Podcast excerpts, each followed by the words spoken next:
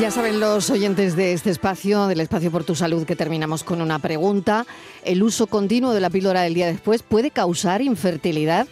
Una pregunta que contesta la doctora Lorena Sabonet, ginecóloga del Centro Gutenberg y del Hospital Materno Infantil de Málaga. Doctora Sabonet, bienvenida. Gracias por contestar esta pregunta. A ver qué, respuesta, cuál es la respuesta. Buenas tardes, Mailo. ¿Qué tal? Pues mira, la primera respuesta que hay que dejar bien clara que la pastilla el día después no provoca infertilidad.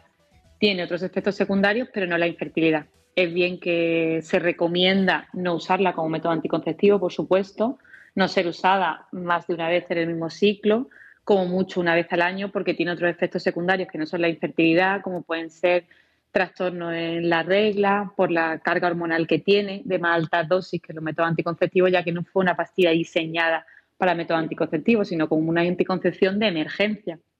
También puede provocar mm, náuseas, vómitos cuando se toma repetidamente como método anticonceptivo, alguna sensación de tensión mamaria, de calambre en el estómago, dolores de cabeza, pero infertilidad, por supuesto que no. Todo eso que usted ha dicho te puede pasar, pero infertilidad para nada.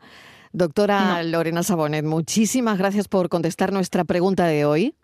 Ginecóloga del Materno Infantil de Málaga y del Centro Gutenberg. Gracias, un saludo. A vosotros. El uso continuo de la píldora del día después no causa infertilidad. Otras cosas, como ha dicho la ginecóloga, pero no infertilidad.